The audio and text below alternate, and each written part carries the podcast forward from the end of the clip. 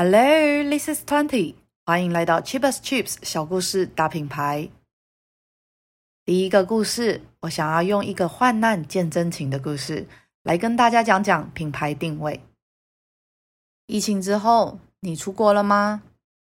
忍了这么久，终于有机会去旅行，大家都不安分的报复性安排出国，甚至也很多人想要一次挑战去远一点的国家。刚好最近有几个朋友问到我。哎，Twenty，去埃及的自由行有什么值得推荐或者是要注意的呀？通常大家想到要去比较有挑战一点的地方呢，就会想到我。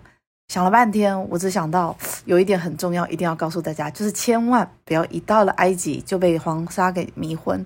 因为当时我就是一到了现场，看到哪里都很漂亮，然后就疯狂拍照，然后回家之后真的是完全不记得那边是哪里，然后照片也删不完。另外，时间允许的话呢，一定要安排到最南边的阿布辛贝。阿布辛贝的美真的很值得大家去现场体会、感受一下。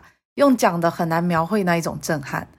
它是在西元前建立的古埃及神殿之一，也是印在埃及的钞票上面的实际景点。有个很经典的电影《神鬼传奇》就是在那边拍摄的。要去那边，其实真的是有够远。网络上面有很多教学教大家怎么去。最佳的方法就是要在凌晨三点钟的时候从阿斯旺出发，搭车一路从城市向南，在日出时分的时候经过撒哈拉沙漠的边边，最终到一个靠近苏丹的盐山区域。整个神殿就是一座山，神像是沿着山壁的岩石凿刻而成的，现场实际体感高度可能有个十层楼高吧，非常澎湃。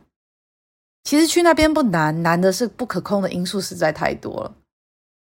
当时我在前一天就遇到了沙尘暴，大众运输全部都停驶，我跟同行友人就被困在 Luxor 跟阿斯旺中间不知名的小镇，其实也就是沙漠中啦。没网路，没闲钱，重点是没人。那个时候我们实在是太想要去阿布辛贝了，必须要赶上明天凌晨的行程。只好硬着头皮，鼓起勇气打电话给旅途前几天才在 hostel 认识的新朋友求救。其实过了这么多年，虽然说我当下是超级感动，但早就忘记那个人的长相。我只记得他开着号称是埃及唯一一台自己海运入关的超破烂红色 Mini Cooper 来载我们。虽然晚了一点，最终我们还是顺利的搭上便车，在当晚抵达目的地，也才赶上了之后的行程。旅途中，我们总是会记得每个精心规划的路线，不管拟定的主题是美食还是历史，即使中间有一点点意外，只要最终达到目的地，总是会留下感动跟深刻的印象。其实这就是品牌里讲的精准定位的精神，在有限的成本条件之下，首先要先定定方向，之后才能够做相应的规划跟执行，最后也才能有效的留下记忆点。如果少了精准的定位，就有点像是到了埃及旅行，完全不知道要去哪里，更不会知道要往哪个方向去，最终都是花了钱迷失在沙漠之中，这些景点也都会被错过，这样多可惜。讲完旅游，直接用真实的品牌案例来说好了，在台湾很多人喜欢的珠宝生活家居品牌 Georg Jensen，顺便再跟大家介绍一下，哎，也就是我前东家啦。Georg Jensen 是以银匠起家。已经有超过百年的历史了。以官方的话术来介绍的话，整体风格走的是斯堪的纳维亚风格，造型外观细工精致，低调内敛，又以简洁著称。有想法吗？也就是大家更常讲的北欧风。今天讲的品牌定位的反面案例的苦主，也就是我的前东家，在十几年前曾经进入中国市场的故事。那个时候我还只是一个 junior designer。负责的是产品设计，还没什么机会参与品牌定位啊策略，也对市场没有这么深入的研究，从来也没有想过在这样的精品公司里面当设计师是有多奢侈、多享受的事情。常常为了做一个又好又美的设计，第一步啊就是要先研究市场上面最好的东西，那其实就是我负责去逛街，把最贵最好的全部都买回来。老实说，可以。用公费来去买精品来用，就是超级幸福的事情了。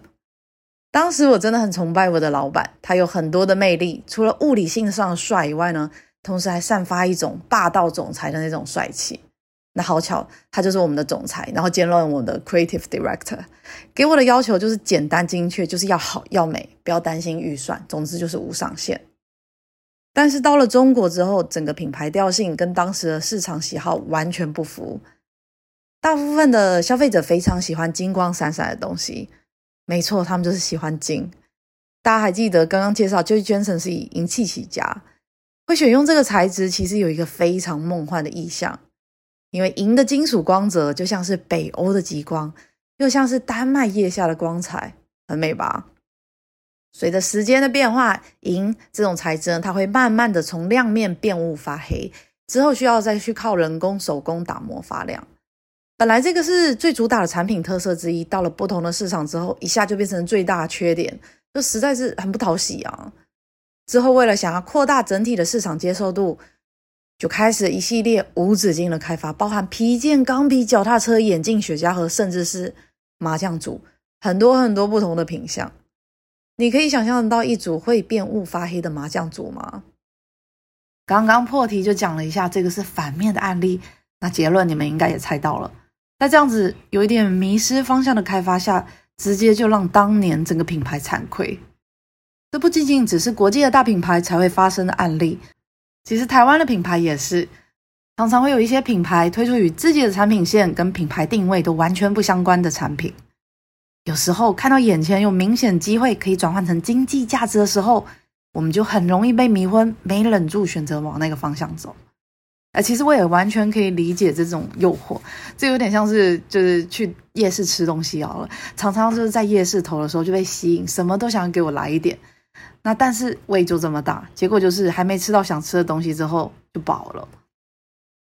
品牌定位讲的其实就是找到适合自己的目标，做出差异化，不然就会像是一场没有目的的旅行，又或是像是刚刚讲的去夜市乱吃觅食，最后都是花了冤枉钱，或者是被忘记。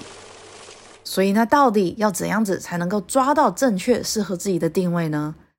一般来说，很多品牌甚至是会花上数百万找品牌顾问公司来去做策略。这边偷偷的跟大家分享一下，实际上其实就是使用了一款市场分析理论，叫做 SWOT。SWOT，S-W-O-T，是一个方法论，由四种不同的考量组成，分别是优点、缺点、机会和威胁。这四个考量点又可以两两归类为内部跟外部。对内，也就是你自身品牌企业的资产、产品优劣势；对外，则是评估大环境还有整体的市场。总和列举自己遇到的这四个考量点，就可以很快速的制定商业策略和潜在的风险跟发展的方向。这个方法除了品牌，也很适合初创成立，又或是已经成立了一段时间，但是有一点点迷失，需要重新规划的老板们来去做使用。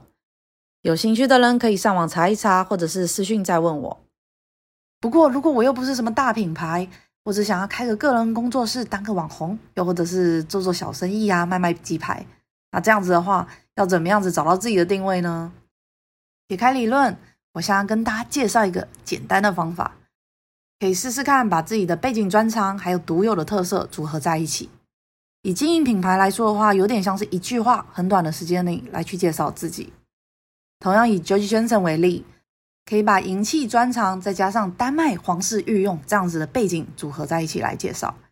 那这样的介绍马上就可以跟其他品牌画出明显的区隔，也显得非常独特。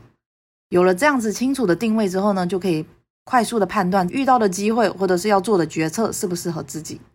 现在评估一下 JoJo 的案例，身为产品的开发一员，我当然知道这些产品有多好。有的时候你可能会讲不出来精品到底是好在哪里，但总觉得用起来很舒服，哎，心情很好。这是因为很多时候我们都会把设计藏在细节里面，在你们根本都还没有发现自己有这个需要的时候，我们都发现了，也全部都顾到了。如果忘记了北欧设计的定位，还有工匠工艺的这种匠心精神，选择了跟自己的背景差异很大的品相去做开发，那即使是这么好的产品，也很有可能会被消费者忽略。那就当时的时机跟结论来说的话，的确可能不算到太成功，但大家也不用太担心，如果走错了，就只剩下失败。这几年中国的消费者陆陆续续受到很多国外的流行跟美学的刺激，一打开 IG 啊、小红书，现在很多人也对北欧风非常的喜爱，大家也很愿意买单。现在的 j o j o Jensen 在中国经营的非常成功，市场上面也有一群忠实爱戴的用户。所以错的定位的确会让你绕一点远路，但是重新定位的时间永远也不晚。至于个人的应用呢，不管是在工作，甚至是在学业，还有在人际关系上面，都会有很大的帮助。以我自己为例，我的专长是设计相关，除了待过各个品牌以外呢，个人特质则是非常的强运。平常喜欢旅游，又什么事情都可以让我遇到，你想象不到的神奇组合，还有沙尘暴啊，我都遇到了。每次讲起来都让人家觉得很好奇，也很戏剧化。总结。一个精准的定位，可以很快速的帮你分析了解到自己有什么样的优势，评估有什么样的选择。这也可以让你的品牌形象，甚至是你的个人，都变得更加鲜明、更独特，大家也会更容易记住你。最简单的定位方法，就是把你的背景专长和你的特色组合在一起，这样就可以快速的去发想、延伸探讨有什么样的可能。就像是现在，我决定用 Podcast 的形式，把这些故事跟想法都分享出来。那你呢？以上，今天就先这样吧，拜。